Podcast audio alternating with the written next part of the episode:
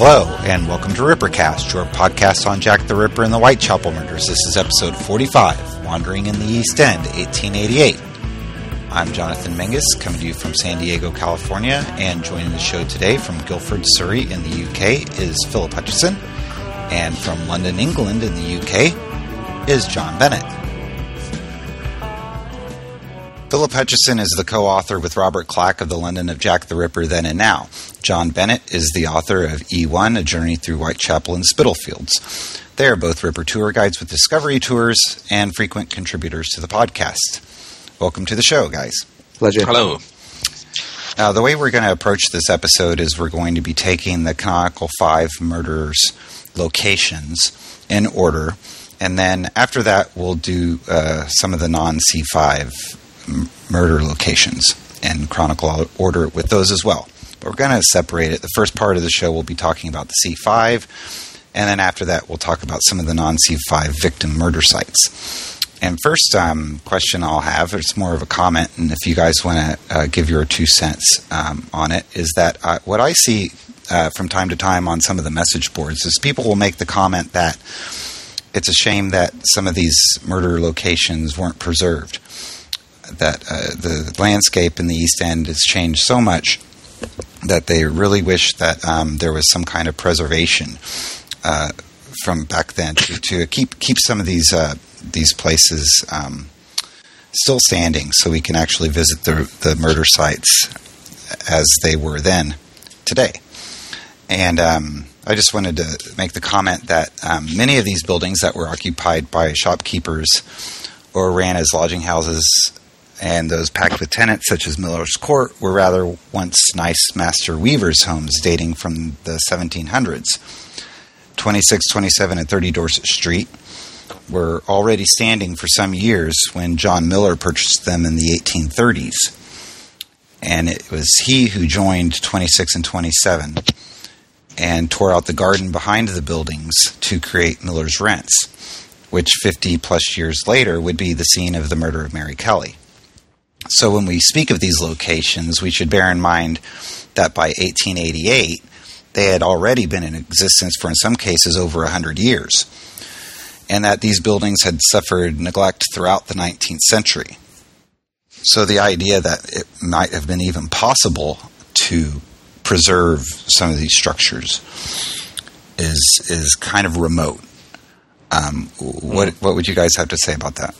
Would you agree or? Well, I think there's there's sort of two issues here, isn't there? Um, one is just the pres- preservation of old buildings, but the other one is do you preserve somewhere because it's the site of a historic murder, um, which probably has certain people frothing at the mouth, mm. and um, so you know they didn't preserve 10 Rillington Place, for example. It just went like everywhere else, uh, and various other places. Uh, the, the, the, best one I, example I can think of is um, the place in Gloucester, uh, Cromwell.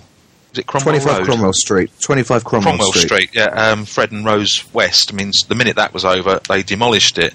Um, I think there's a bit of a dubious intent when people say it's a shame that you know Miller's Court is still not around, so you know you almost get the impression it's so they can go and have a gulp, you know, have a little look themselves. Right. Um, but in truth, most of those places, like like you said, Jonathan, were, were pretty hanging, were in pretty bad condition in 1888. Um, and even though the Luftwaffe didn't manage to um, bomb them out of existence in the war, um, they didn't contend with the GLC, the Greater London Council, um, and I think they they were the ones that were responsible for most of those sites coming down, mainly because they were unfit for human habitation. Um, you know, like you say, a lot of them were in very poor condition in those days. So, in by the early 1970s, when a lot of them came down, George Yard Buildings, Bucks Road, 29 Hanbury Street, uh, you know, various other places, th- they were pretty bad. I've read the um, the health and safety report or the health inspectors reports from the 1960s about certain places and uh, they make for rather alarming reading when you find out that in as early as the 1970s a lot of the houses in Buck for example didn't have toilets and things like that and um, so they really had to go. It, it would have cost too much money to essentially them up or bring them up to standard at that time. So um, it was probably inevitable that they went, and it's actually quite surprising that they didn't go earlier. Uh, so anyone walking around the, the East End before the early 70s would have been able to see these places as they were.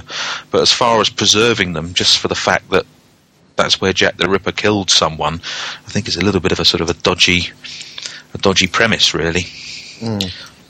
Yeah, I, I, would agree with that, John. Now, uh, before we start talking about the actual murder sites, I have a couple of general questions just about the landscape of the East End at the time. And the first one concerns uh, the, the streets themselves, uh, which uh, we've seen photographs of some of the murder sites, and um, like Dutfield Yard and Mitre Square. And um, the, the, people sometimes ask if uh, those are the original sets or cobblestones in the streets. And um, Philip um, seems to be an expert on sets and cobblestones. so, so my question is first, explain to our listeners the difference between sets and cobblestones, and are any of the streets um, sets from 1888 exposed today? Is there any trace uh, in the East End now of the streets from 1888? Sure. Well, firstly, I'll say I've never seen cobblestones in the East End of London at all. Cobblestones is the generic name that everybody tends to give to these stones that are, uh, are concreted or mortared in, into the ground of a roadway or a pathway. But they're only things you'd find really in, in quaint little uh, English villages. Cobbles are rounded pebbles that are set into the floor. Mm. Uh, you know, extremely uh, difficult to negotiate. They're difficult to walk on, difficult to uh, to drive horses over, but of course they're very hard wearing. Uh, I guess the reason with cobbles, of course, is that you can actually accumulate a great deal of uh, of muck and dirt in there, and you could still actually negotiate on top of them. That might have been why they were there in the first place. Sets are the uh, are the thing that you will find in the East End, and what most people refer to as cobblestones. Sets are simply flat stones uh, they could be bricks, they could be stones that have actually been quarried out and, and cut to make them flat. So when, when we're speaking about, uh, say, for example, the cobblestones in Mitre Square, what we actually mean is, is the sets in Mitre Square. And do you know of any uh, sets in the East End uh, from 1888 that are visible today? That's going to be difficult to uh, to be sure about because uh, you'd actually need a, a, a contemporary picture of, of, where they're all laid out and actually match them up one by one. There are there are places where there are sets lying on the ground all over the place, uh, but mm. it's, it's almost impossible to tell if they're actually contemporary to the time of, of the Ripper murders. One thing that does happen, uh, and, and, John can confirm this as well, uh, around the area of Aldgate High Street over the last couple of years, there's been a great deal of uh, relaying the water pipes uh, the water pipes that were there have actually been there since about 1900, and so they've been replacing them. Now that's that's involved the digging up of the roadway and some of the pathways around there, and, and underneath the uh, the tarmac, uh, you can you were able to see whilst the work was going on the level where this where the sets used to be, about uh, about six seven inches beneath uh, beneath the surface. So the majority of them are actually still there, but they've they've largely just been covered up. Gunthorpe, Gunthorpe, uh, the old George Yard Gunthorpe Street, that still has sets, doesn't it? Mm-hmm. But um, whether whether they're the, the ones that were there 121 years ago, um, I wouldn't know. But uh, it does add, it does add to the uh, the atmos, I must admit. Yeah, and in the United States, and uh, it, this probably occurs in Britain as well. Sometimes a street will be paved over with um, with pavement for you know 30 or 40 years, and then all of a sudden the, the city planners decide to dig up all that pavement to expose the uh, original brick lined streets. Um, just to kind of give the neighborhood a, a, different look. You know, it goes through, it's almost like goes through fads of, hmm. of it being nice to um, have the original brick line sets uh, exposed in your street or sidewalks even. So they kind of come, they kind of come and go. Sure. Unfortunately, a mindset that I don't think you'll find in the East End. Yeah. um, well, that's too bad. Uh, not not that we could ever know if they if they could expose the original sets from 1888, but it you know it's kind of through the movies and everything. It's kind of an iconic um, image of you know the, the people walking down cobblestoned uh, for lack of a better, for lack of the term, sets uh, cobble, cobblestone streets and everything. So um, now my if you can see it all through the fog. Right, Oh yeah. right. and it, is- and it ma- ma- makes the, the nice clacking sound as as people are walking down the the sidewalk or whatever or the streets. So um, uh, my um, second question, just about it, it in general about the East End, um, is about the street lamps. Queen Victoria's in this murder case is known for commenting about the lack of sufficient lighting on the streets and alleyways in the East End. She expressed concern over uh, the lighting situation down there, and um, some illustrations, like the ones of the Bucks Row murder site, show street lamps. Um, and we kind we might think that, that that's a pretty accurate depiction of the the area. Uh, the, art, the illustrator adding that street lamp in there, so we were able to know. Oh, well, there is a street lamp th- there at uh, at the corner or whatever. Um, but are we able to know uh, exactly how many street lamps existed in the area around the crime scenes and where they were located? I'm just I'm wondering whether Phil might know this one a bit more than me. I don't know because on the Goad maps, which are the, as, as far as I'm aware are the most sort of accurate maps of those sort of eras, I'm not sure if lamps are marked out. There's these blue circles, which a lot of people assume are lamps, but they're actually fire hydrants or something like that. Um, but I think in terms of, I'm, ass- I would assume they probably didn't have as many lamps or lights they- as we so did they- they today. were. As we do today. Yeah, absolutely not. I mean, they were few and far between. The whole, you know, one of the whole uh, positive aspects of the entire case was that they started putting a load more lamps in afterwards. Um, but I've been checking out the Ordnance Survey maps, and that there's nothing on there to indicate they've actually marked where street lamps were on those. Unfortunately, And I, I would I would generally assume that think that certain courts and that I think it was the whole um, the whole thrust of Queen Victoria's sort of telegram that said you know all these courts must be lit. I think she said words to that effect, uh, suggesting that it was probably a lot of them weren't. And I know Miller's Court had a lamp in it, just on the opposite, on the other on the, on the on the other side of the court to Mary Kelly's door. I think it was, or round about that that's way. right. Yeah, But one has to sort of pretty much imagine that there would have been a lot of them that wouldn't have had any lighting at all. So, you know, at night, if you were in one of those places, I don't know how they how they got around. Probably from the light coming out of windows, perhaps. Um, it would have been as as black as Newgate's knocker around there. You know whether you'd been able to see your hand in front of your face. So. Um, it would have been. I think the whole area would have been a lot darker than it is now. And actually, there are still some areas that are still quite sort of dark places. yeah. When you, when you Uh, say to people, ima- imagine this being a bit darker than it is now, and they sort of say, "Ooh," you know. So it, Well, Neil, been a whole, Neil Bell's uh, Neil Bell did, did some uh, research when he was researching Mitre Square uh, that the lamps uh, let off about a third of the light that uh, modern day street lamps do. Uh, a, a quote he gave, which I use quite often on tours, is it's about the same light you get inside your refrigerator. And that's when the lamps are working at all. yeah. And some of Jake's artwork um, that we all know and love, um, is, and in particular his ones a Mitre Square. He has he has lampposts situated in certain areas, and then he also, I believe, has a lamppost uh, in one of the um, alleys leading into Mitre Square.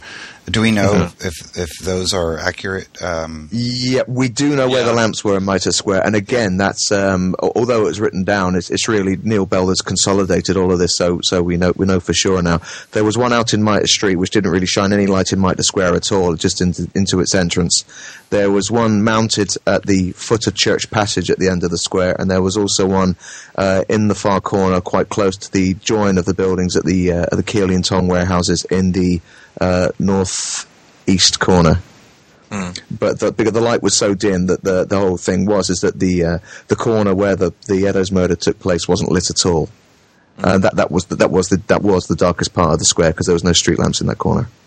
I think we know we know we know where those lamps were because of the um, Yeah. the, the drawings Oh, that were made by Foster um, Yeah. at the time, and he actually says where the lamps are. You know, so that's how we we Oh, know at that time right. exactly where they are. um, if you look at a map, it won't tell you, but he has done, he did rather the drawings. So Right. um, that's how we know where they, they're from. But like Philip was saying, I think there was only really two that would have had any impact on the darkness of the square. Um, there's that famous photograph by I think it's William Whiffin, isn't it, um, from the Yeah, twenties, 19, 1925. Which looks to all intents and purposes like it was taken on a bright sunny day. If you look at the sunlight crack coming through from Mitre Street, Yeah. but the rest of the rest of the square is really dark it, it, Yeah. because of the warehouses. So if you can imagine what it, that would have been like during the day, at night with a couple of very feeble lamps, two feeble lamps giving off light in two corners, it would have been very dark indeed. I think. Yes. Hmm. Um, now let's uh, first, uh, as far as the actual murder sites, talk about Bucks Row. Um, we, uh, who wants to start uh, as far as um, telling us uh, a little bit about the area around the murder of Polly Nichols? Phil. Phil? No, Joe, you've done a lot more work on Bucks Row than me, John. Uh, okay, right. Let me just pop. I've got some stuff here on the screen. There we go.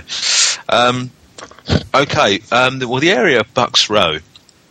Um, Bucks Row was a very narrow thoroughfare, um, which went from Brady Street, widened out after a large board school, which was built in the 1870s, and then it carried on until it became White's Row and narrowed out, and then became um, into Baker's Row, which is now Valance Road. Um, but the, the area in question really is the little bit of Bucks Row that runs from Brady Street to the board school, really. Um, in those days, uh, until, well, I suppose fairly recently, in you know, time wise, you had the board school. Uh, which everybody knows about and is still there. Uh, you had a wall with a railway line for the East London line ran underneath it, and then the well-known terrace houses. I'm not sure when they were built, but uh, obviously they would have been there with the Roebuck Beer House on the corner with Brady Street. And on the north side, you would have the um, Brown and Eagle wool warehouses, and this is where I sort of wonder where it all um, exactly is at the moment because we hear about the Brady Boys Club, which was also on the northern side, just to the west of the Brown and Eagle warehouses, and then Essex Wharf, which adjoins it, um, which is quite well known. And then once again, you've got the East London Railway going on it. Um, Mar- uh, Mary Ann Nichols was obviously murdered in front of stable Brown's stable yard, I think it was.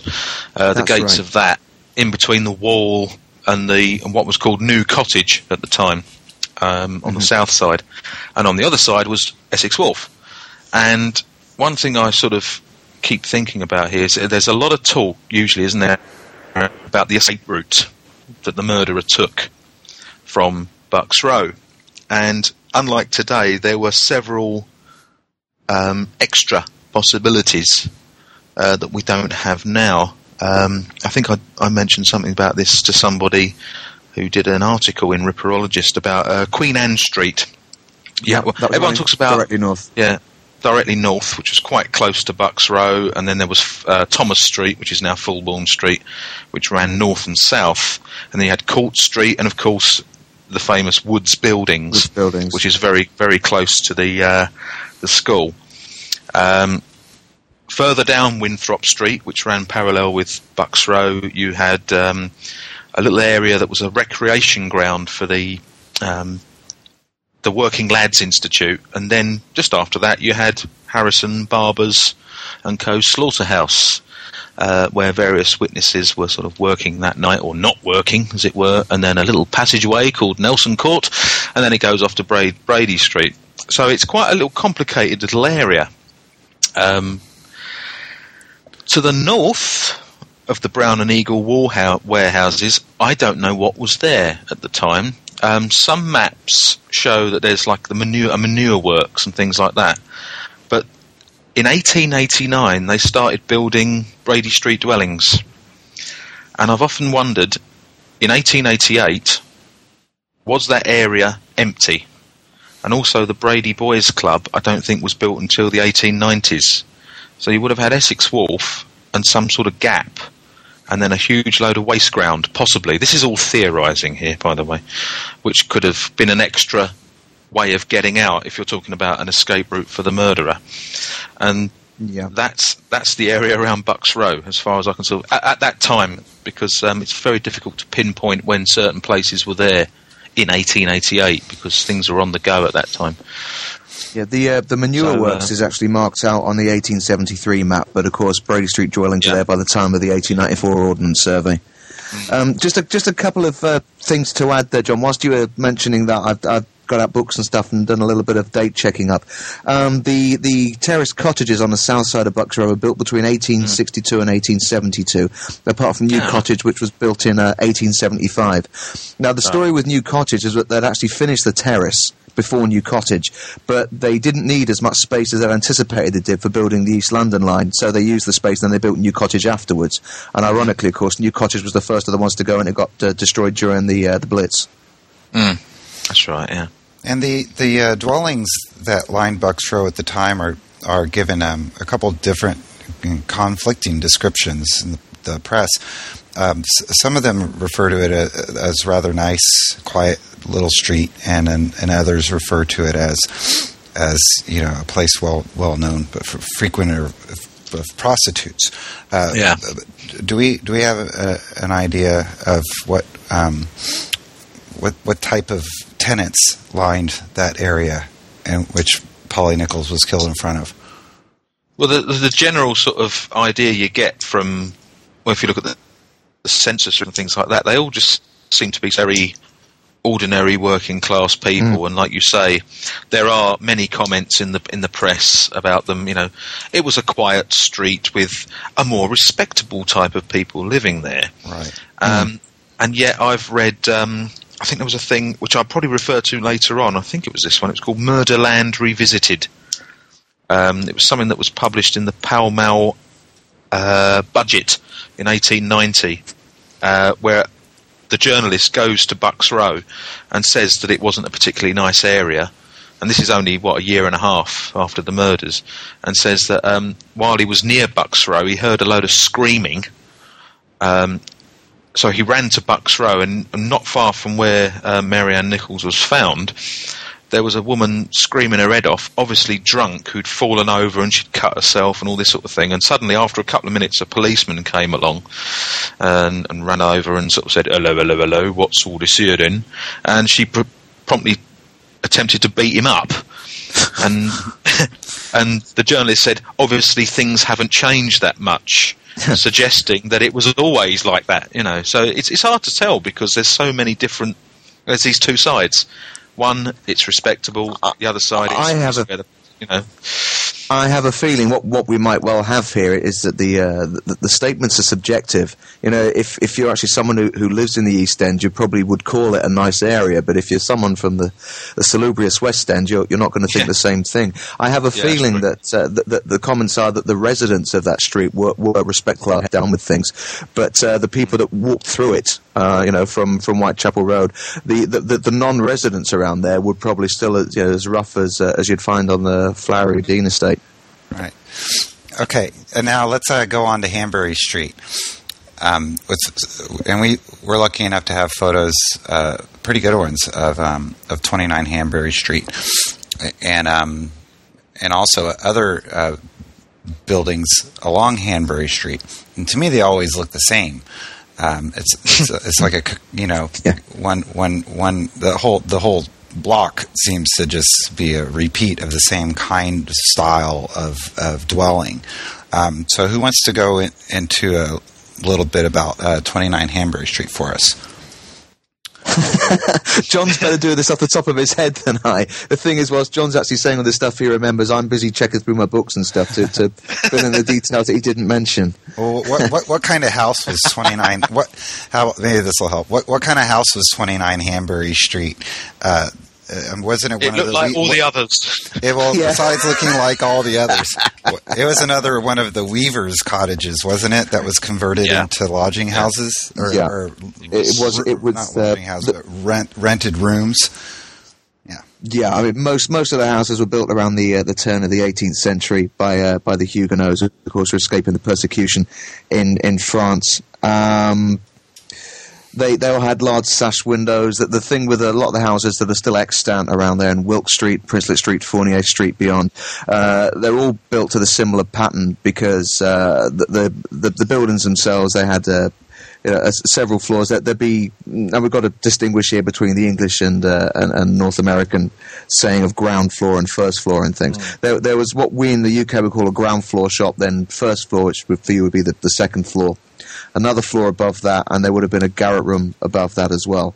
Um, and, and, that's that's a, a, pretty formulaic throughout that part of Spitalfields. The, the large sash windows, of course, were because the majority of Huguenots were silk weavers. They needed the large windows to see to do the cottage industries by day.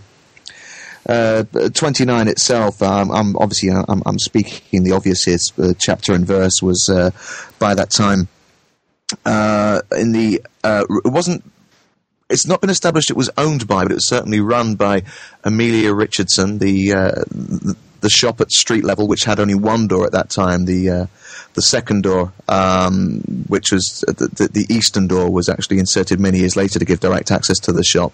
Uh, that was Harriet Hardiman's cat meat shop, of course. Uh, the, the, the the door entrance led straight in to a door on the right hand side, which at that time was the entrance into the shop. Then a staircase beyond leading to the upstairs rooms uh, with a total of 17 residents. And uh, there would be a dogleg past the staircase going through to the backyard, which is uh, approximately about 15 feet square.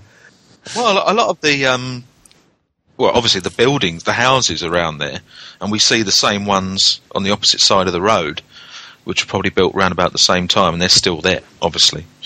Um, mm-hmm. They were essentially accessed by a side door, as Phil said, with one room at the front and one room at the back. And then you had the three floors and then your attic room. And a lot of them have cellars. I've been in three houses in Princelet Street and one in Wilkes Street, and they all have exactly the same layout.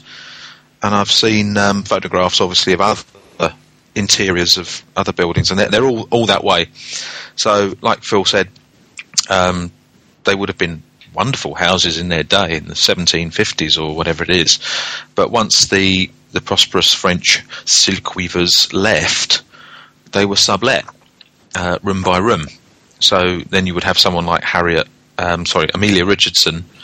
Whether she owned the whole house or not, I'm not sure, but she was letting out different parts of the room, the house to various different people. Um, as far as other premises were concerned, what the sort of um, things that were going on in those in those houses. I think there was all different things. Um, I'm trying to think. Uh, actually, Harriet Hardiman, the cat's meat lady, of number twenty nine. I think in the 1881 census, which is you know seven years before, she's actually recorded as being at number twenty seven Hanbury Street. I might be wrong on this one. This is all coming out the top of my head now. And uh, she was there with her husband, and they were um, slipper makers, boot makers. So there would have been a lot of those sort of industries around. These sort of, you know, the tailoring, the slipper making, that sort of thing. Um, cigar making was very popular, cabinet making, all that sort of stuff. So I can't see any reason why Hanbury Street would not have been I mean, it wasn't in the league of like Flower and Dean Street and Dorset Street or anything like that. It was a little bit out of the way there, but um, I think predominantly, probably not unlike the people of Bucks Row, um, but they would have had a bit more room, perhaps, to operate their own businesses from the from the from the, the bottom floor or even the basement in terms of the Richardsons. Right, and, and as I was saying about how on that street there's there are. Um, it seems like a cookie cutter fashion of you know the, of all the buildings along that that row there uh, looking the same. And uh, 29 Hanbury Street, uh, as we all know, has a backyard. So I assume, and and and it has been said that you know, of course, we know the next door neighbor to 29 Hanbury Street had a backyard. And was was there also pretty much a, a series of backyards that that that ran behind those buildings? It's kind of messy the way the way that's laying out. You would think, although mm. formulaically they're all the same at the front, when you when you look at ordnance survey maps at, at, the backs, it's all over the place. It's a complete jumble. It's like a game of Tetris yeah. going on. Hmm. Yeah, yeah. I'm I'm looking at one now actually, and um, mm. it's surprising how few, how many properties there are from like number 17 to 43 Hanbury Street. and I can see what one, two, three, four, five, six, only seven backyards there. One of which is um, the yard of number twenty-three, Hanbury Street, where um, the guys from the um, what was it, the Bailey's packing case makers used to work. And then you've got number 25, 27, 29, and 31. And they've all got very, in fact, they've got the biggest backyards out of the lot. Um, Yeah, 31's they got- have. and then it all all goes pear shaped. They're all tiny and- little ones. You've got Barber's Yard, and then that's it. It all gets clogged up with um, Brick Lane. So really, yeah, that, that little stretch, the, the four houses where 29 Hanbury Street is, had a luxury of quite large backyards com- compared to everywhere else. Mm, And even even those houses don't don't actually have the, the, the backyards all exactly the same size. That they're, they're slightly No. differing in size. Yeah, there's all sorts of little funny sort of buildings in the back, and you know, which I assume Mm. are often sheds or outside lavatories and things like that. But they're quite enclosed because Mm. you've got a paper warehouse at the back, and then you've got the blooming brewery. So that sort of cuts off, you know, um, in terms of being cut off if you're going to murder someone and things like that. Mm. So um, Certainly on, on Yeah, the so southern of side of that part of Hanbury Street, there's there's there's virtually nothing at all on the southern side. You, you, you've actually No. got uh, it's like literally a few square feet at the back of the buildings if they've got one, if they've got one at all. Uh. so, so gardens in Hanbury Street is pretty scarce. They would have. There would have been more, obviously, in the day in the in days of yore. You know, in the 18th century, when Mm. um, the north side of Hanbury Street certainly there there were there were little orchards and gardens and things like that. They were, you know, but eventually, like anything, they all got built on. So uh, Well, moving on to Dutfield Yard and Berner Street, um, I, got- I kind of get the the impression, and maybe it's a false one, that that, that Berner Street is is more of a commercial area um, as opposed to what we seems uh, like Bucks Row and Hanbury Street. Although there were businesses out of the front shops in Hanbury Street, those two seem like they were more of a residential area as opposed to Dutfield Yard. I kind of get the impression that it was kind of more of a, of a commercial district uh, or street. Um, so is, is that am I incorrect in that impression, or uh, or am I right? And um, and we can go ahead and talk about what Berner Street was like and Dutfield Yard in particular. Well, it's it seems to be a, a mixture of the two, and I don't mean some are business and some is residential. It appears that people were actually running businesses from their homes.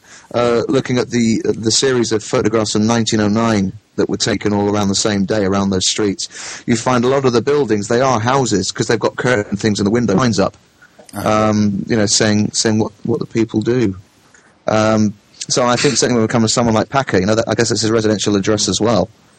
Uh, but we do have uh, corner pubs and things. Right. well, Matthew Packer apparently sold fruit and veg or fruit out of his window Yeah. in a sort of yeah in a sort of ad hoc kind of way. But uh, but I mean, Dutfield's yard itself was probably a was it not? I presume just a whole mixture of different things. You had the printing houses of Der Arbeter Fraint and you know the, the the Jewish radical newspapers, and you had the Working Man's Club.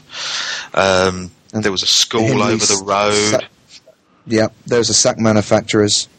yeah, there was uh, was there some stabling at the back as well, something like that as There, well. Yep, yep, there was right down at the, at the bottom on the uh, on the right hand side when you went down there. There was single story stables there too. that's a lot. There's a lot of things going on in Dutfield's yard, and I've, I've always thought that Berner Street was the most like like Piccadilly, the Piccadilly Circus of the murder sites. Mm.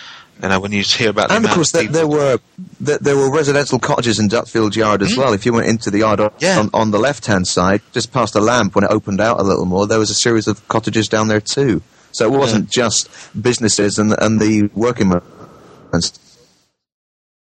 Yeah, I mean, the whole. If you, you know, when when anyone ever, the one thing I've always had trouble with is the sort of the witness statements that have always gone on around that, you know, circulate around the Elizabeth Stride murder because there are so many statements and a lot of them conflict and all the rest of it.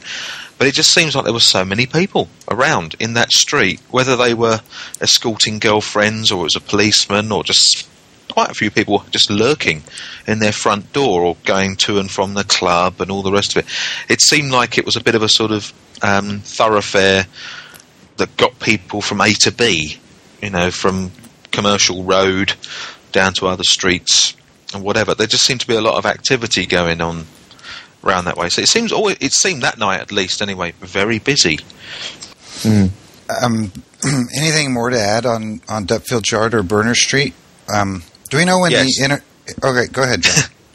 um, I reckon Dutfield's Yard was probably if it was a ripper, a bona fide ripper murder site. It was probably uh, the biggest dead end that he could have committed one in. There was not really many.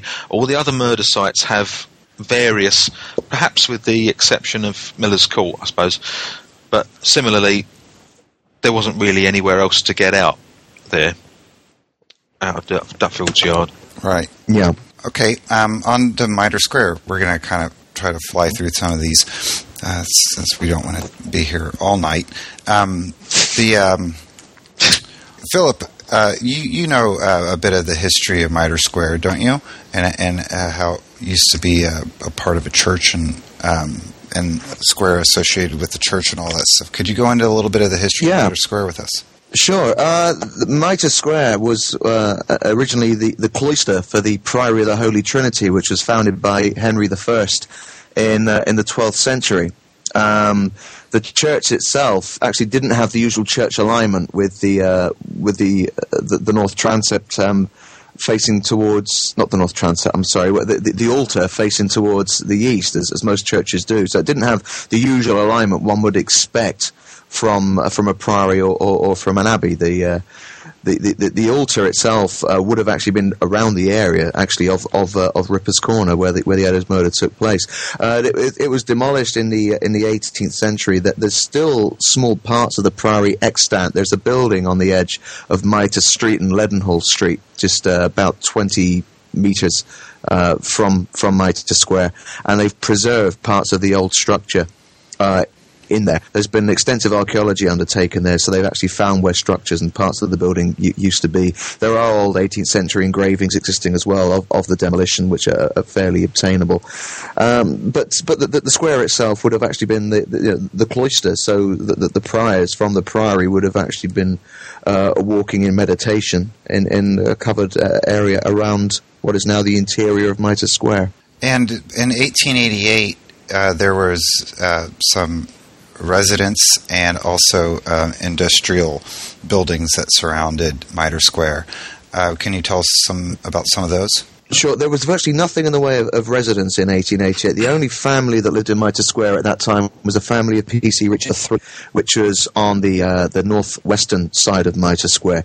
The square itself was predominantly filled with warehouse buildings.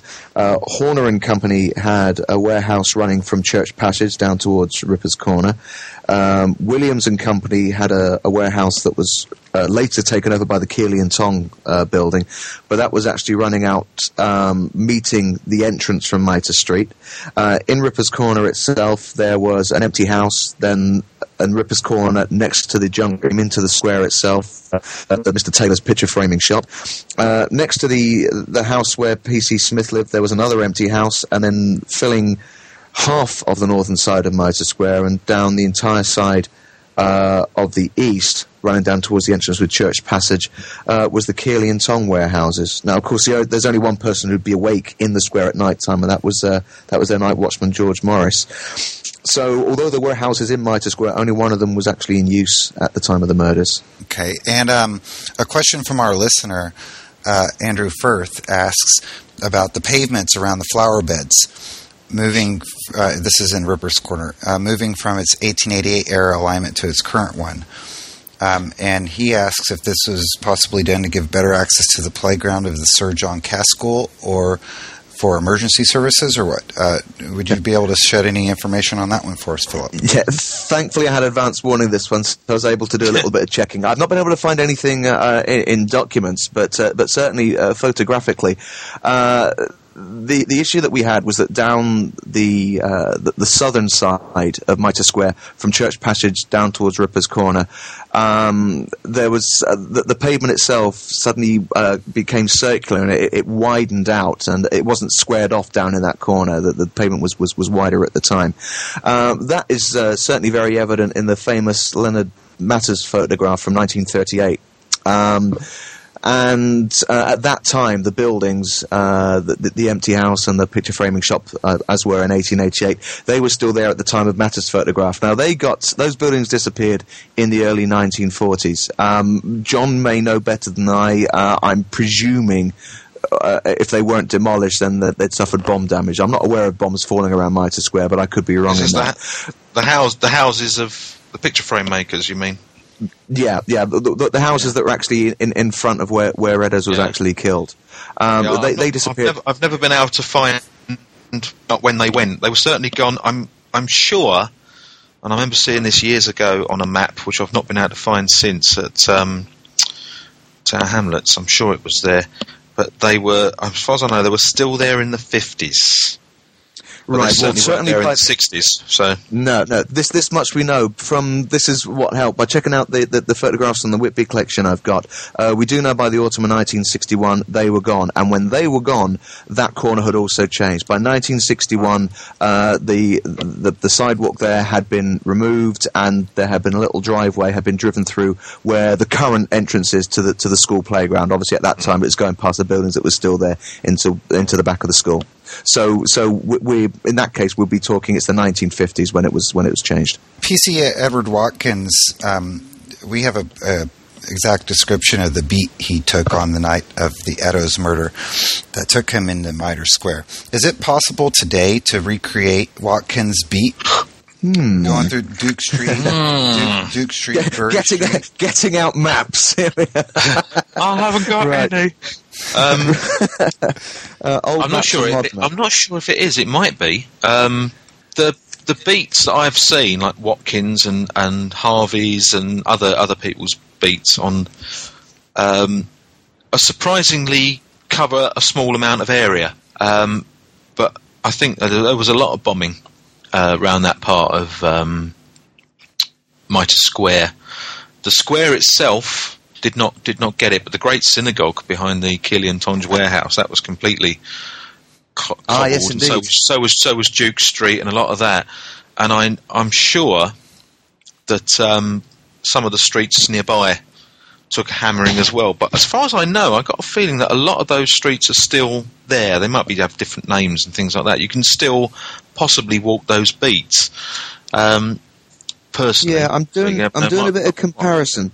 Um, certainly, mm. looking around here, uh, we've actually got extra streets now that we didn't have at the time, but I can't yeah. see anything from from the beat area that appears to have been removed. Uh, mm. it all it all looks the same. He Even places like St Mary Axe, you know, where the famous London Gherkin stands today, mm. that was uh, that was running the same course as it does now. Yeah, and and um, I'm going to throw these two out. Uh, at you guys um, uh, concerning Eddowes and the night of her murder, and that's um, I want if you have anything to discuss about the scene of her arrest at 29 Aldgate High Street. the, the, the, go- the ghost building, yeah. Yes.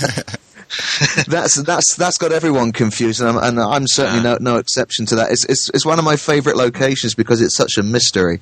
Explain that for us, would you, Philip? Uh, we well, it it it sometimes doesn't seem to exist. You actually get a lot of the uh, directories yeah. and things, and it, it's not listed, or if there is listed, there's nothing listed as, as actually functioning there. Um, now we know the building's there because there, there's photographs where you can see it in the distance. Um, there was a tobacco manufacturer, I think it was Adkins and Company, uh, were next door to it, and of course it was only a couple of doors up from uh, from Aldgate uh, tube station. But the, the building itself, as far as I'm aware, there's nothing been found as yet to establish what was actually there. Um, presumably, it didn't have a number on the front of it or anything. It was just assumed to be 29 because next door to it was number 30 or 31, without checking. Mm. Well, they ran, um, as far as I know, the that side of Aldgate High Street, as a lot of streets did in those days, ran uh, not odds and evens; it was concurrently. And I mm. have seen, um, and somebody I can't remember who it was now um, about two years ago, whether this is a recovered thread on the message boards of Casebook, had done a lot of. I think I don't know it was Chris Scott did a lot of um, research on 29 Aldgate High Street and uh, discovered that essentially what what it seems had happened is that 28 and 29 had, had literally been sort of used by the same company. Ah, that would explain much. Been sort of jo- joined together. And if you look on the maps, you've got um, 28, and then it goes straight to 30.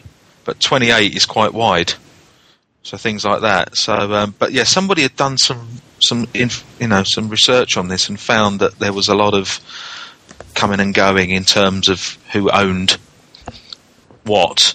However, I am now looking at an ordnance survey map of Aldgate High Street from 1968 stroke 70 and it has 28 and it has 29 on it which I've always thought hello that's a bit odd so they obviously must have reinstated it at some point or whatever but yeah there's Yep. and it and even Yeah. in those days it still went concurrently you got 19 20 blah, blah, blah, 21 blah, blah, 28 29 and then it's there's nothing then there's like a, a huge sort of area of waste ground.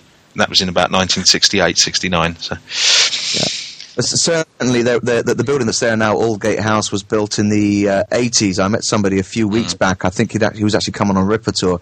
He used to work in the building that was there before before Aldgate House itself was built. yeah.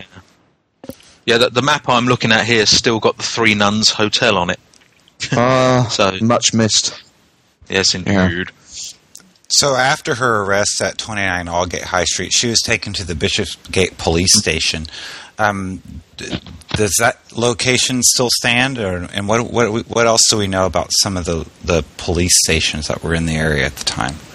Uh, well, the, the commercial street one is still there. The there is still the police station in Bishopsgate. Um, I'd have to check the dates in, in a book, which would probably take too long. But uh, I do know it was uh, destroyed not long after it was uh, not long after it was built. It, it was it was damaged. I think it might have been bombed actually. Um, Maybe it was a case of they did actually rebuild it, and the rebuilt one was bombed, and they had to uh, rebuild it again. I, th- I think that might actually be what it was. It wasn't exactly the same position where it stands in, in uh, very close to Liverpool Street Station today. It was, but it, it, was it was very close to it. I don't think it's in the same spot. Certainly, the frontage of the building has completely changed. Um, it's not Yeah, if you- if really that close either to Aldgate High Street. Uh, if, if you if you look on maps, it's, it's it's quite a walk. So for these this woman who could hardly stand up, that to basically you know, prop her up against shutters, it must have been a hell of a job to get her up there. They've got Yeah, to walk the entire the- length of Houndsditch. Yeah, the officer that let her go, was it Hutt? PC Hutt? Yeah, that's right, that George Hutt, take- yeah. would- George Hutt would reckoned it would take about 18, eight, sorry, eight minutes to walk from Bishopsgate Police Station to Mitre Square. Which I think is, you know, a reg, at a regularly normal pace. Um, I'm assuming that Catherine Eddowes was um, sober by that point, otherwise they probably wouldn't have let her go. But um, Yeah, it's but the, Mitre the, Square build, is the, the about the same Police distance. Station. Oh, sorry, gone, gone. So I was going to say Mitre Square is about the same distance from uh, from the site of the uh, of, of, number twenty nine. It's it's maybe a little closer, but only by a you know a, a, about half a minute's walk. I would have thought. Yeah, there's not a lot in it. Yeah, but uh, Bishopsgate Police Station. Um, yeah, like like Phil says, I'm not sure if it's in exactly the same spot, but it looks very 1930s. The building that's there now, 20s, whatever. And I think, yeah, like you say, it was damaged in the war badly. Um, so it's not the same station that was there then. Uh, Leman, Leman Street Police Station. I don't think that's that's still there, but that looks like a 1950s or 60s job, isn't it? Yeah, ah, Sure. there we are. I've got some, I've got some details here about Bishopsgate. Uh, the original one was opened in 1965, and uh, the present building was built in 39 on the same site as the old one, but it got badly damaged and rebuilt uh, after the Second World War. Ah, Okay. So there we are. So, so the, the, the police stations are in the same place, but the, the police station that's there is not the, s- it's not in any way the same one that was uh, there at the time of the murders. All and. Commercial Street Police police station's still there, but it's it's Yep. flats now. So Um, on to Miller's Court and Dorset Street. We've covered uh, this uh, in one way or another on previous podcasts, but uh, who would like to explain to us what Dorset Street was like in 1888? go on, Phil. I've done a couple. It's your turn again. oh right, okay. okay. you can edit all this out, can't you? Uh, Okay, right. Hold on a moment. Dorset Street. Oh yes, Dorset Street. Yes. Um, well, Dorset Street was um, well, it went from ran east west from Commercial Street to Crispin Street at the basically at the junction where it meets uh, Bell Lane. Um, not the best place in the world. I'm, I've I've always had this idea that um, Dorset Street was not actually as bad as Flower and Dean Street, and that Flower and Dean Street went down the rankings of the worst street in the area because they built things like Charlotte de Rothschild dwellings before the murders took Yeah. place, and Dorset Street was lit- practically unchanged anyway. Um, hence, its reputation uh, later on. It was pretty much sort of owned by a lot of uh, a certain, a few amount, sorry, I should say, of landowners. There were there were quite a lot of lodging houses, not as many as there would have been in Flower and Dean Street or George Street or Thrall Street, but um, there was little Paternoster Row ran off from the north Mhm. um, with a lodging with lodging houses all the way along that, and on the corner of Pat, Little Paternoster Row at number thirty-five Dorset Street on the east corner, you had Crossingham's lodging house, owned by William Crossingham, and he owned a lot of the properties which went behind it, which explains why Crossingham's lodging house was sort of registered as being able to sometimes hold as many as two hundred people, because it was several properties all all interconnecting.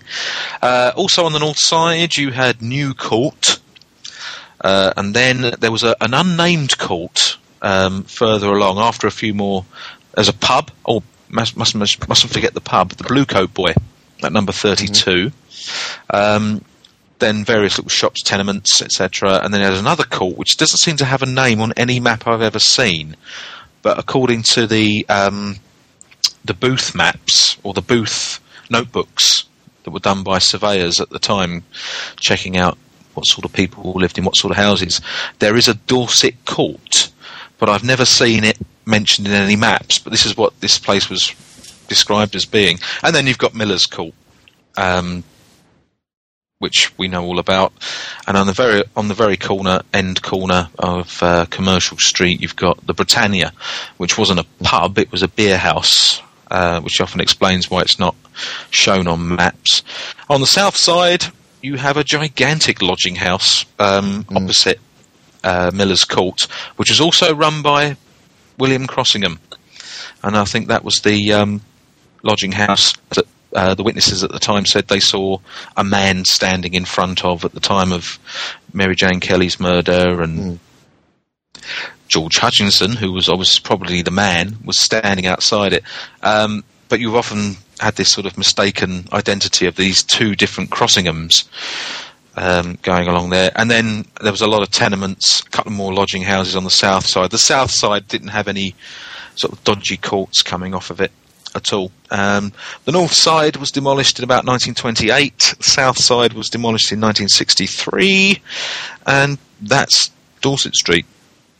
And like I had said in my introduction, a lot of these buildings that we're talking about on Dorset Street date from the 1700s, and and uh, and they were once the homes of master weavers, and then Yeah. and then later on, um, people like Crossingham and John Miller uh, would come in and buy these things up and turn them into tenement houses Yeah. or lodging houses. Um, which was pretty common all over. You know, there was a lot of these houses. The was it twenty six and twenty seven? If you see the photographs, they've got three stories.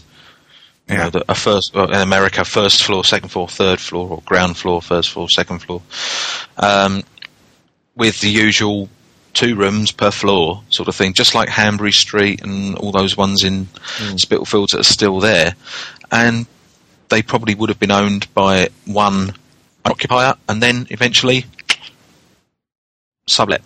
So Right. You had posted an interesting photo on on the East End Photographs thread on the casebook of Dorset Street. Um, uh, it was turned in. It was the one that was leveled. That uh, little children had apparently turned into a soccer uh, field. Oh yeah. yes, yeah.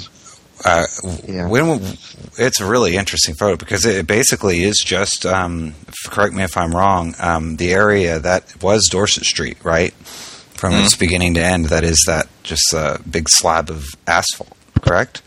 Yeah, that photo? Yeah, basically, basically from 1963, uh, when they demolished the south side, um, the the actual opening of the car. They had an opening. Can you believe? With all these sort of dignitaries from the Spitalfields Market and the Corporation of London cutting a ribbon um, for this huge piece of tarmac, and that was it. and at that, and I've got the photographs. I've, there's the photograph. I've got photographs to, to prove it, folks.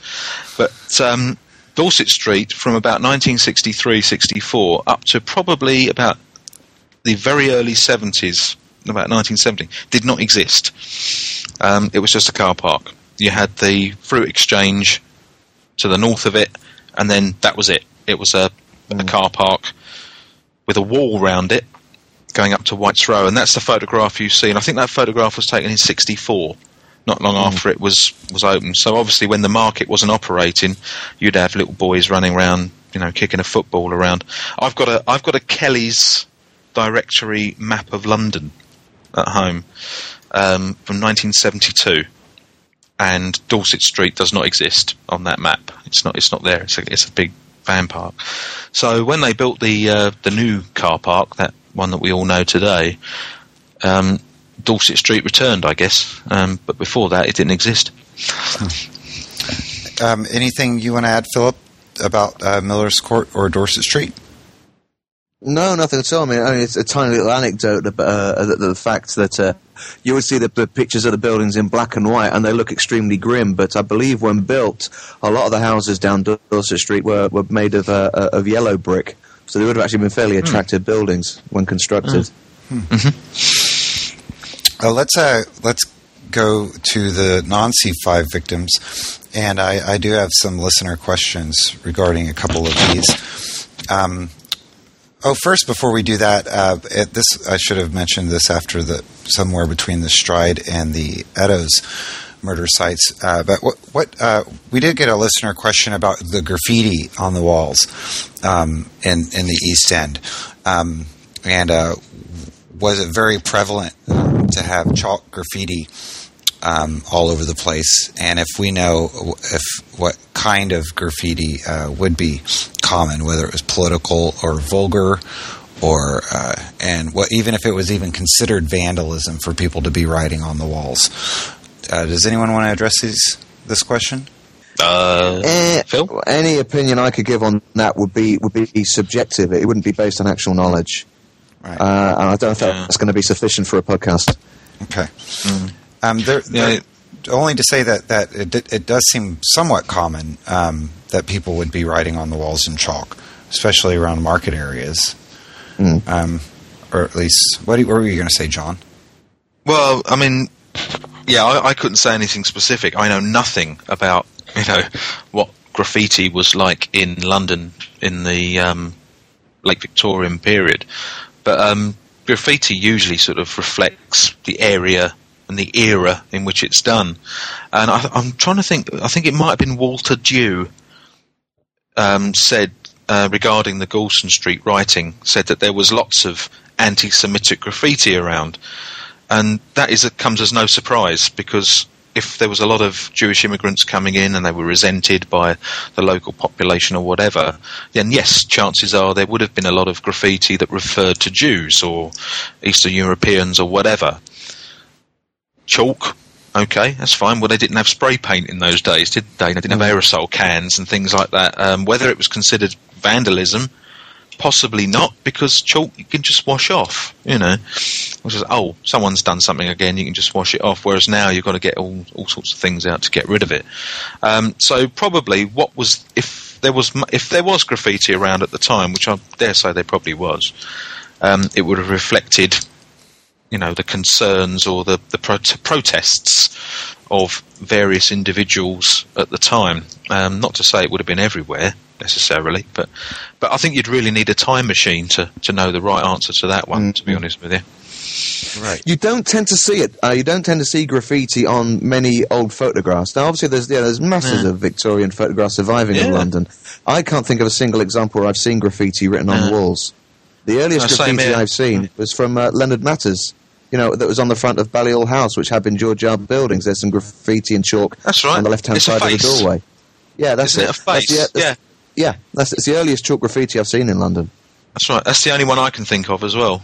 And I'm sure I've seen another picture of some street, and it's got almost a very, almost exactly the same face, as if it was just like uh, a bit like in the in the late '60s, early '70s when people used to do that Chad.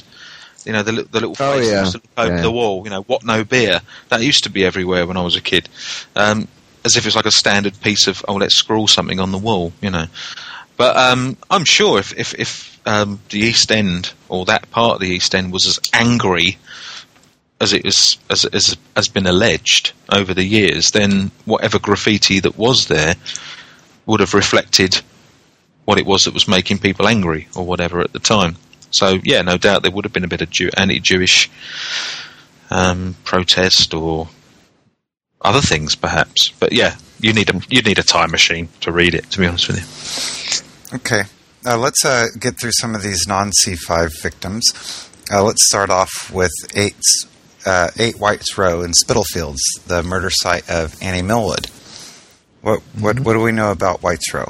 Uh, well, Whites Row, um, the the northern side of it, um, obviously that uh, that all went when the uh, the southern side of Dorset Street came down as well. Uh, it, it, there was some bomb damage that was done in, in World War II. There's pictures surviving of that. Uh, the, the the southern side of it, in which eight, eight Whites Row itself stood. Um, well, Eight Whites Row itself, from one of the photos that John discovered, was clearly still there in the 60s because you can actually see it in the image. There's only a few houses, original ones, that are left there now. There's there's a warehouse right near the end of the street. There's a couple of uh, there's a, an old Georgian building currently undergoing massive renovation. Uh, so that's early 1800s uh, at the at the Bell Lane end of the street.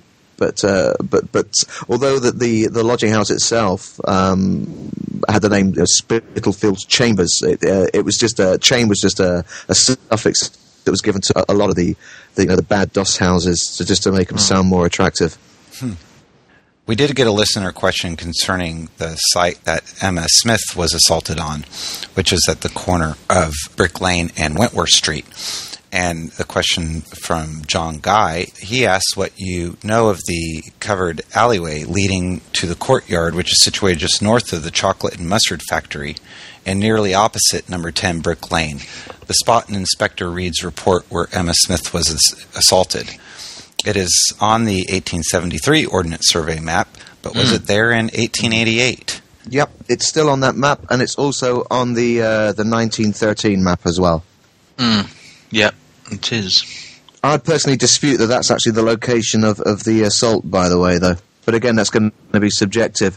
When Emma Smith was actually taken to the London hospital the next day, she walked past the, uh, the, the cocoa factory on Wentworth Street itself and pointed out that that was the spot where she'd actually been attacked, not uh, in Brick Lane itself. It's actually the corner of Osborne Street and Wentworth Street. I guess, you know, this distance we're not going to know for sure, but uh, that's my personal opinion. Yeah, it's it's it's a it's a tricky one because there's there's so many different interpretations of where it where, where she pointed to.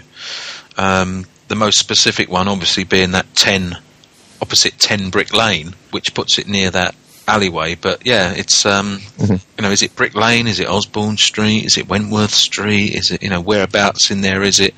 I think because of the nature of the attack and all the rest of it, it's all a bit blurry, isn't it? So it's you couldn't pinpoint it. To Yeah. be quite honest with Do you. we know? Do we know how far up uh, George Street the lodging house was? Because of course I've always assumed they actually went down George Street, then into Wentworth Street to go towards the hospital. But if it's far enough up, near close to the junction with Thrawl Street, then it's perfectly possible they could have walked along Thrawl Street and down uh, and down Brick Lane. I've got this somewhere. I've got this somewhere. Help. I did a map, didn't I? Hold on. Bear with me. Sorry. Because it was, um, she was at, was it 18 or 19, George Street? Oh, I'll have a quick look. uh, Because Tabram was next door, even though it was a f- several months later she moved in. To, oh, I've got it. I've got it. I've got it. I've just found it. Um, yes, uh, 18 and 19, George Street, I should say, was at the northern side of George Street, so it was actually on the Flower and Dean Street half. So if you're coming from Wentworth Street, you cross Thrawl Street, and it was Right. Oh, literally it's some way up. near, near, yeah, it was quite. It's opposite um, the front of the Charlotte de Rothschild dwellings at okay. that time. Wow. Um, and uh, and big- what we've got there by 1894, those buildings are gone. That was that was the last uh, the lodging house Yeah, she was staying at. That was the, Yeah. the last years of its life. That's right. Yeah, I think they went in about 1890, something like that, when they built Blimey. all the other stuff nearby. So, Yeah. and I've got I've got on my little map here Smith and Tabram. We're in that little block of lodging houses. Um, Right, oh, in that, in that, that case, then, yeah, maybe, maybe, yeah, it would make more sense that she, she was indeed seen uh, going down Brick Lane rather than Wentworth Street to get there. I think it was a bit of a match of a. If you want to sort of debate about you know routes and things like, we'll never know what route they took, wanted to take, or preferred to take. Especially if you're being chased by a gang, for example. Um, she could easily have gone up down Wentworth Street and then straight up George Street, or up Brick Lane and then into Thrawl Street and up George Street. It's pretty much the same sort of distance all round, um, but you don't know what goes through the head if you're being chased by a gang or whatever. Um, so, but that's that's where it was anyway. Isn't the Emma Smith assault location one of the locations that you cover on your river walks? Not often. Uh, it's it, it, it, we, we, we're, we're pretty close to the area, but uh, I mean, we, we, we tend to cover Tabram because she's right in the middle of the walking route. Uh, but Smith isn't something that we'd usually do unless you had a lot of time to kill because the, the walk Yeah. is, is about two hours long as it is, and, th- and by throwing in non-canonicals, it you know it would get really long indeed. I'd only do that if if uh, uh, for some reason the group was walking extremely quickly or I was speaking extremely fast. Oh, okay. Yeah. So, so I, it has been covered, but it's, it's not it's not usual to. Okay. Tab- Tabram gets covered because many people believe, and certainly she was believed for many, many years to be the first, Right. even mm. if they called her Martha Turner or something. Whoops. Yeah. Um, right.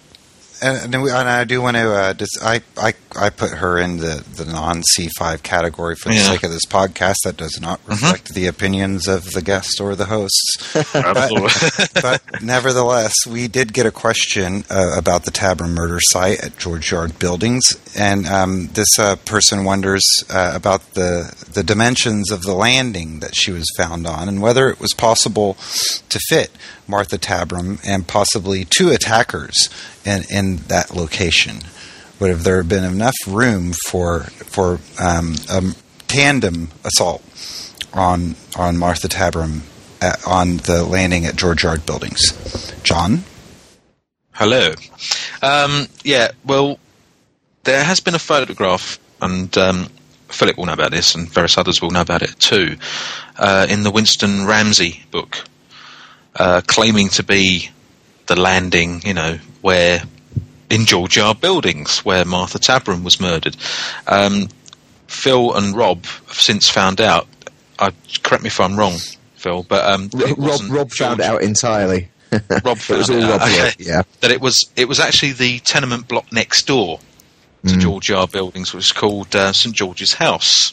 Mm. Um, this is the So that photograph with that- the little boy standing there. that's the That's one, right. yeah. And, uh, and there's another photograph that um, I've seen with the little boy standing out round the back of of the actual buildings themselves.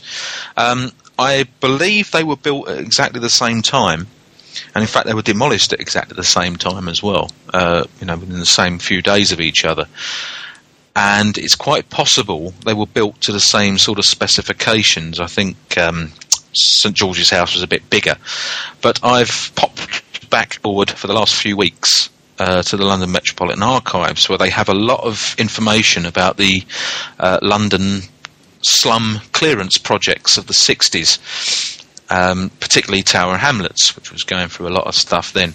And I found uh, in their documents plans of St George's House, the one next door to George Yard Buildings, and it had a very unusual layout in that um, it had a central staircase going up, and if you've seen the photographs of the backs of George Yard Buildings and St George's House um, that I've posted up and things like that, um, it's a very narrow staircase by the looks of it, uh, going sort of backwards and forwards on three or four levels with balconies at the back. Um, but the George's House plans that I saw make it out as if you have to go through various other rooms to get into other rooms, as if it was a real sort of com- communal sort of thing.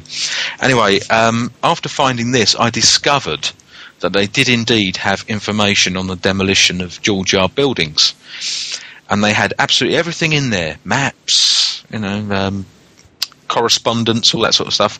But did they have a plan of the actual building? Nope. it's the only thing they didn't have. Um, so long, convoluted, drawn out story is it's quite possible by looking at the, the pictures of the two buildings, or certainly the backs of them where all the action seems to be, um, that they were built in similar circumstances, and, and you can actually see the stairwells of George Yard buildings um, on my the photograph that I, I found, Right. and it, it's not it's not very wide. I have to say that I've been able to find an actual plan of the interior, like I did for the house next door. Um, it's impossible to say, isn't it? It's um, if someone wants to do, if two guys want to stab a woman, I'm sure they will quite happily squeeze themselves in to any sort of particular space, uh, and we don't know exactly how wide the landings were as well. I can see how wide the staircases were, and they weren't that wide, but the actual landings, um, we don't know. Once again, it's a time machine job. Um, Yeah. you know, you know. And if you, I mean, if it was like, let's say, the size of an elevator, then you could theoretically fit nine or ten people in in uh, the space. Yeah, I, I, I couldn't see. You know, looking at this, this, the, the pictures of the staircases, I think Jane Coram did some drawings of it based on the photograph for a Ripperologist article, and um, yeah, I mean, if if someone's lying there, I I can't see no reason why you couldn't have two people there. It doesn't mean I support that theory, but it's um, right. in answer to the question, probably you could. If they wanted to squeeze in, they probably could. Right. Okay. So on to uh, we have another listener question concerning the site of the Alice McKenzie murder at Castle Alley. And this asks uh, that the southern end of Castle Alley seems to have been covered with an archway entrance similar to George Yard. When was this widened out to its current width? Well, the uh, Oh, no. the arch. It's, you, you know Go the answer, John. Yes. No, but you've probably got you've probably got exact dates. I've only got rough. Pro- well, it, it's a it's a said it better than I. It's a roughly exact date.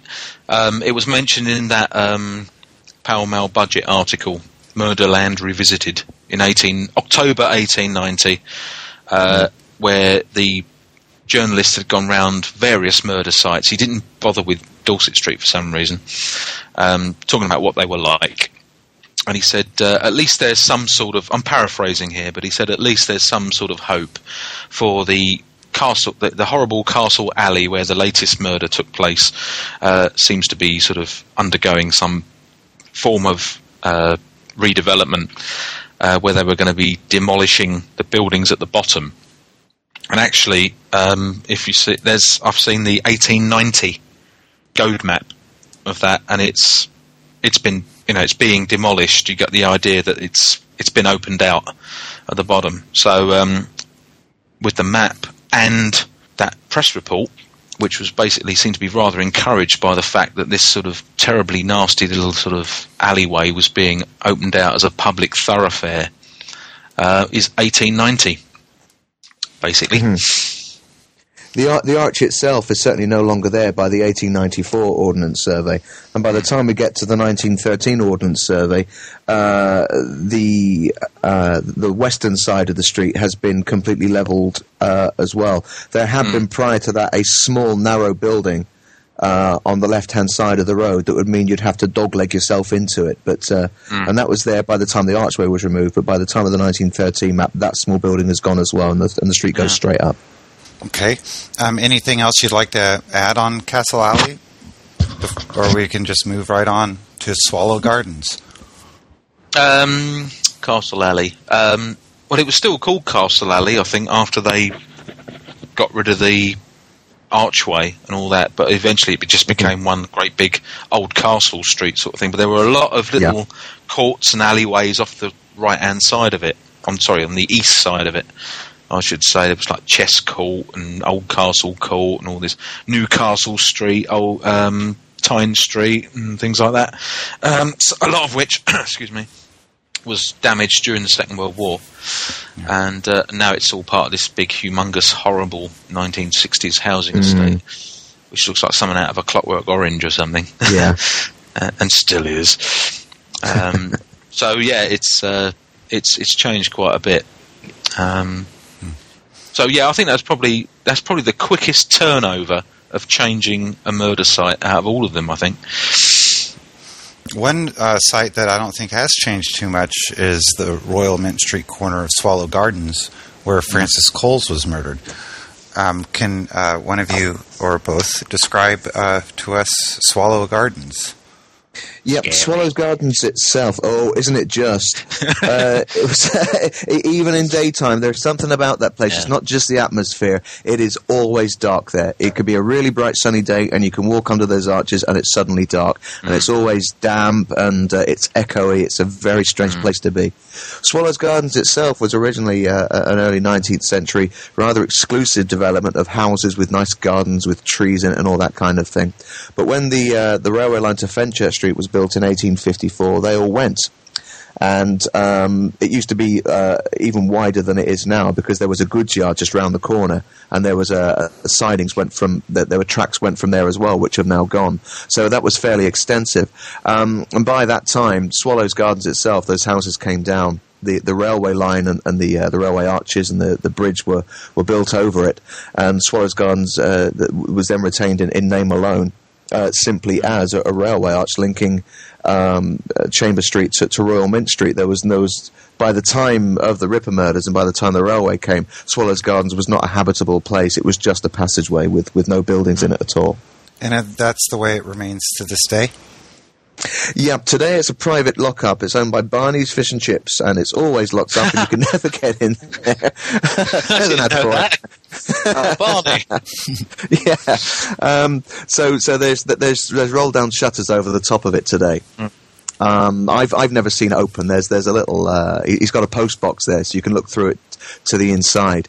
Uh, on the other side of the street, from from the, the side on Royal Mint Street, um, you can see the uh, the arch itself. Uh, a, a particular a point to focus on is that where the Docklands Light Railway emerges up to uh, ground level for the first time from having been running uh, underground from from Bank or from uh, from Tower Hill Gateway, the actual point where it hits the surface is is level right next to the archway where where Swallows Gardens is. Um, so, so you can, but you, I mean, you can't see into it really either end. You- If, if you're looking from Royal Mint Street, you've got to look north, and you've got the train line beyond you, and just after that is the archway itself, which is bricked up, and it has a, a, a kind of high, sealed-up window uh, above that, and of course above the railway arches is, the, is another railway line, the one going to Fenchurch Street. Okay. And another uh, railway line that uh, we'll discuss here uh, this, uh, to wrap up the show is the site of the discovery of the Pinchin Street torso.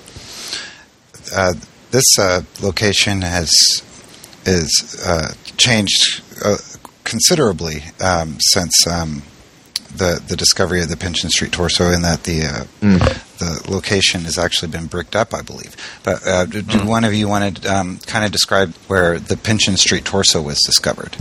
Well, the um, Pinchin Street itself, um, before the coming of the railways, was actually a, in, in actually a straight line onto. I think it's Backchurch Lane, isn't it? It goes onto Backchurch Lane. That's right. And then with the once the railway line and the arches were built, it curved, and uh, suddenly you've got this sort of row of arches. And uh, many times I've seen, you know, the, the place denoted as being the place where the torso was discovered as being several arches down. But there are um, once, well, fortunately, there are extant drawings from the time of uh, where the where where the body was actually found, the, the torso was found, and it's the very first archway from Backchurch Lane, and um, and it has been bricked up as it goes. Yeah, it's that there's uh, it- it's now in, in some kind of uh, it's in some kind of office use now. Uh, down just beyond the railway line itself, down on Backchurch Lane, there's gates going into a, a yard, and uh, beyond that yard, um, there, there's I think it is an office. Uh, the, the arch itself is, is now used for that. So the yard leading into it Mm. from the Backchurch Lane end. Um, so it's just it's just above uh, Cable Street. Um, if you look on Google Earth, uh, you you see there's uh, there's vans parked in there, and uh, the, the photograph I've seen on there was taken in the summer, and they've got uh, you know uh, um, parasols and uh, picnic tables and stuff out there as well. Ooh, nice. Yeah. Uh, certainly, by by the time of the uh, again looking at the ordnance survey map, uh, at the time of the murders uh, on the north side of Pinchin Street, where, where John's mentioned that the road had curved around to accommodate the, uh, the, the the train line to another goods depot, not not the same goods depot as is referred to for Swallows Gardens. It's uh, another few minutes walk f- uh, further down the street from there, and that's actually a huge goods depot in question here. It, uh, it, it had a, a, terminus uh, near Commercial Road itself. Uh, on the north side of the street, um, with Backchurch Lane, there was actually no buildings there at all. It's just an open piece of wasteland uh, directly facing the archway itself. At the time of the murders, the archway was, was open at both ends. Uh, you, you could have walked straight through it fr- from end to end. Um, I think it was fenced at one side, but it was still, you know, th- there was nothing permanent there to stop people going through. It was a bit like um, Swallow Gardens, then, basically. Yeah, yeah, I guess so. The difference with Swallow Gardens, though, all the pictures I've seen of that from the time, uh, only half the archway was was open. Yeah. Uh, if you recall, there, there was uh, there was fencing up, and that, that's why a lot of people have, been, have been to Abel's buildings today, Yeah, further right, down yeah. Chamber Street, and assume that to be Swallows Gardens because that is Yeah. half the arch is open. Um, Yeah. But Swallows Gardens itself was, was half. The diagrams there is of the discovery of the Pinchin Street torso. The uh, the archway itself was, was completely completely open and wasn't segmented. Abel's Buildings is Swallow Gardens' little brother. If you could, Yeah. um, if you could, if you could stretch stretch it all, it would look like Swallow Gardens as it would have been probably at the time. Mm. So make it a bit bigger, but very similar, similar sort of thing. All right. Um, is there anything further either of you wish to add about the urban landscape of the East End in 1888 before we call this a podcast? I do. No, let's call it a podcast. Oh, go on, go on, John. Sorry. Yeah. Oh, I go got on. this idea. Um, I was having a conversation with someone a little while ago as to what is it about the Jack the Ripper murder sites that incites such interest. And I don't just mean people, you know, like ourselves who go through the maps and try and find out exactly what it was like. Um, you have the guided tours and things like that, but also you have people that just want to go around it on their own. And they take, if you go on Flickr and things like that, you see many, many, many photographs of the murder sites taken by people who haven't been on tours, they've not been, you know, all that sort of thing. And um, I was just wondering. I, th- I was saying to someone the other day, the only other one I can think of where people it has that sort of fame, I suppose, is uh, Ten Rillington Place, and it's not there anymore. And in fact, to be quite honest with you, n- certainly none of the murder s- Ripper murder sites are as they were. But is it because um, the murder sites are pretty much mostly in public places, so that you can actually go and stand where or see the spots where what is it about this fascination with the murders is it because there was no crime scene investigation at the time so um, you know people are going there to do their own sort of thing you know to, to see what it was like or attempt to see what it was like why are the murder sites of Jack the Ripper so fascinating to so many people which is a bit of an odd thing I don't know. Yeah, I'm presuming that's a rhetoric closing Jerry Springer statement rather than a question, surely. I hope. Oh, I don't know yeah. the answer. I think it is now. yeah, I, I just know, it is now. Yeah, I just I just don't understand it because um, yeah, people sort of say, oh, you know, why can't this place be like this, or is it still like this? There's so much fascination for, and and why can't you know the murder sites stay as they were, you know, and why should they, and all that sort of stuff. It's just um, probably because they were all in public places. Uh, you can edit this bit out at the end. It's not working, is it? No, I thought it was really good. Were you going to say something as well, Philip? No. I just gave that impression. Oh, okay. well, um, I do believe we've covered many of the locations, Don't and uh, and I hope we gave the listeners a good education on what existed uh, at the sites of the uh, Whitechapel murders. So I do thank uh, Philip Hutchinson and John Bennett for being on the show today, Thank you and You're very welcome, sir. Thank you. and um, I hope you uh, enjoyed yourself. We'll call this a podcast. Thanks a lot, guys. Okay, okay. Thank you very much. And that was Rippercast, episode 45, Wandering in the East End, 1888, with Philip Hutchinson and John Bennett. I want to thank Philip and John for being on the show today.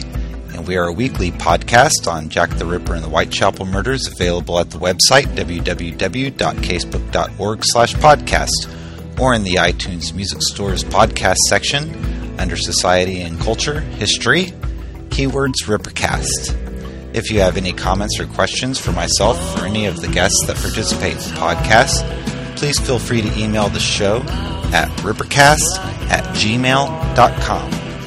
I want to thank everybody for listening. We'll see you next week.